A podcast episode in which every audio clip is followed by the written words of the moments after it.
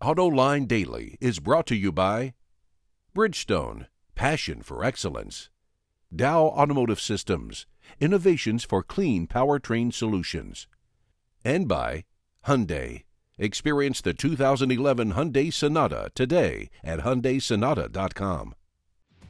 This is AutoLine Daily for April 19th, 2011, and now the news. And it's the battle of the auto shows as New York and Shanghai battle it out this week to see which one can grab the most attention from the automotive press.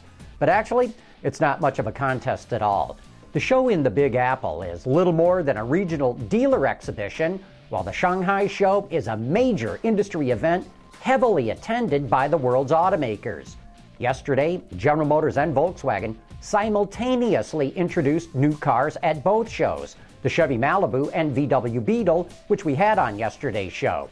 Today in Shanghai, General Motors unveiled the new Chevy Captiva, an SUV aimed at the medium to high end of the SUV segment in China. Chevy says it's designed to create an upscale urban image.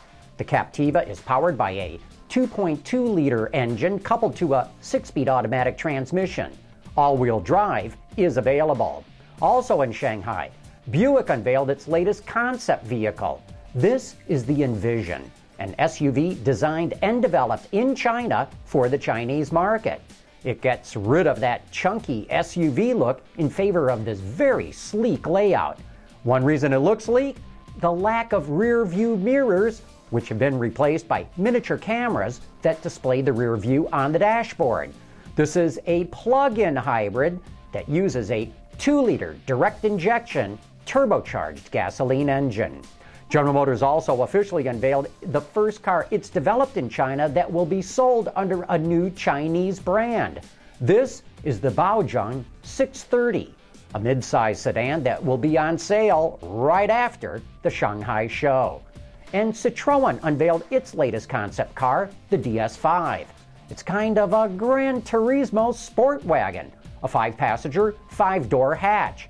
Autoblog reports it's based on the Peugeot 508 platform and should share the same powertrains.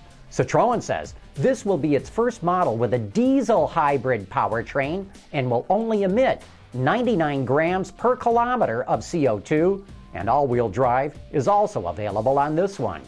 Kia unveiled a B-segment car called the K2.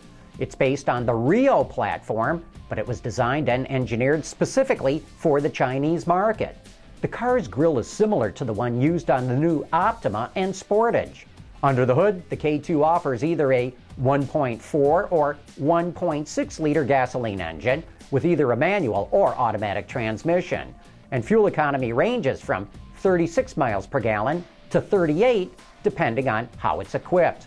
The K2 will be built in China and starts production this summer.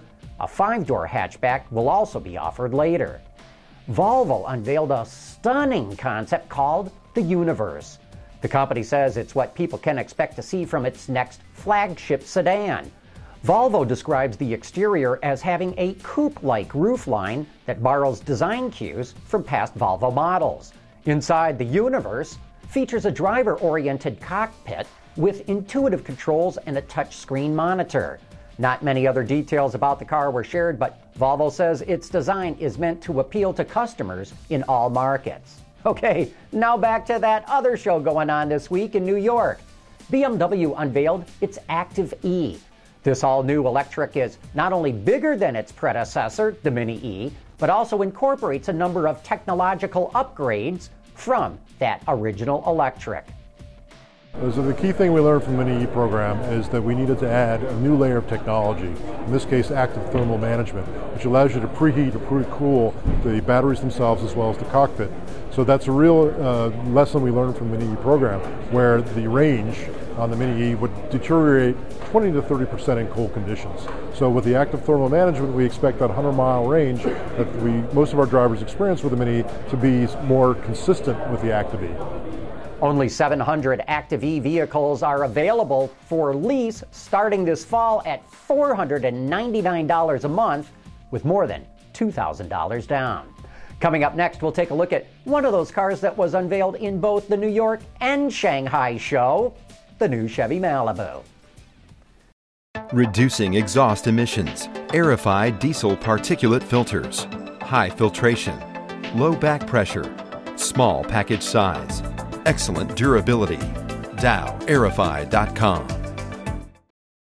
The 2013 Chevy Malibu is an important product for GM. It's the automaker's first global midsize sedan. It'll be sold across 6 continents and nearly 100 countries.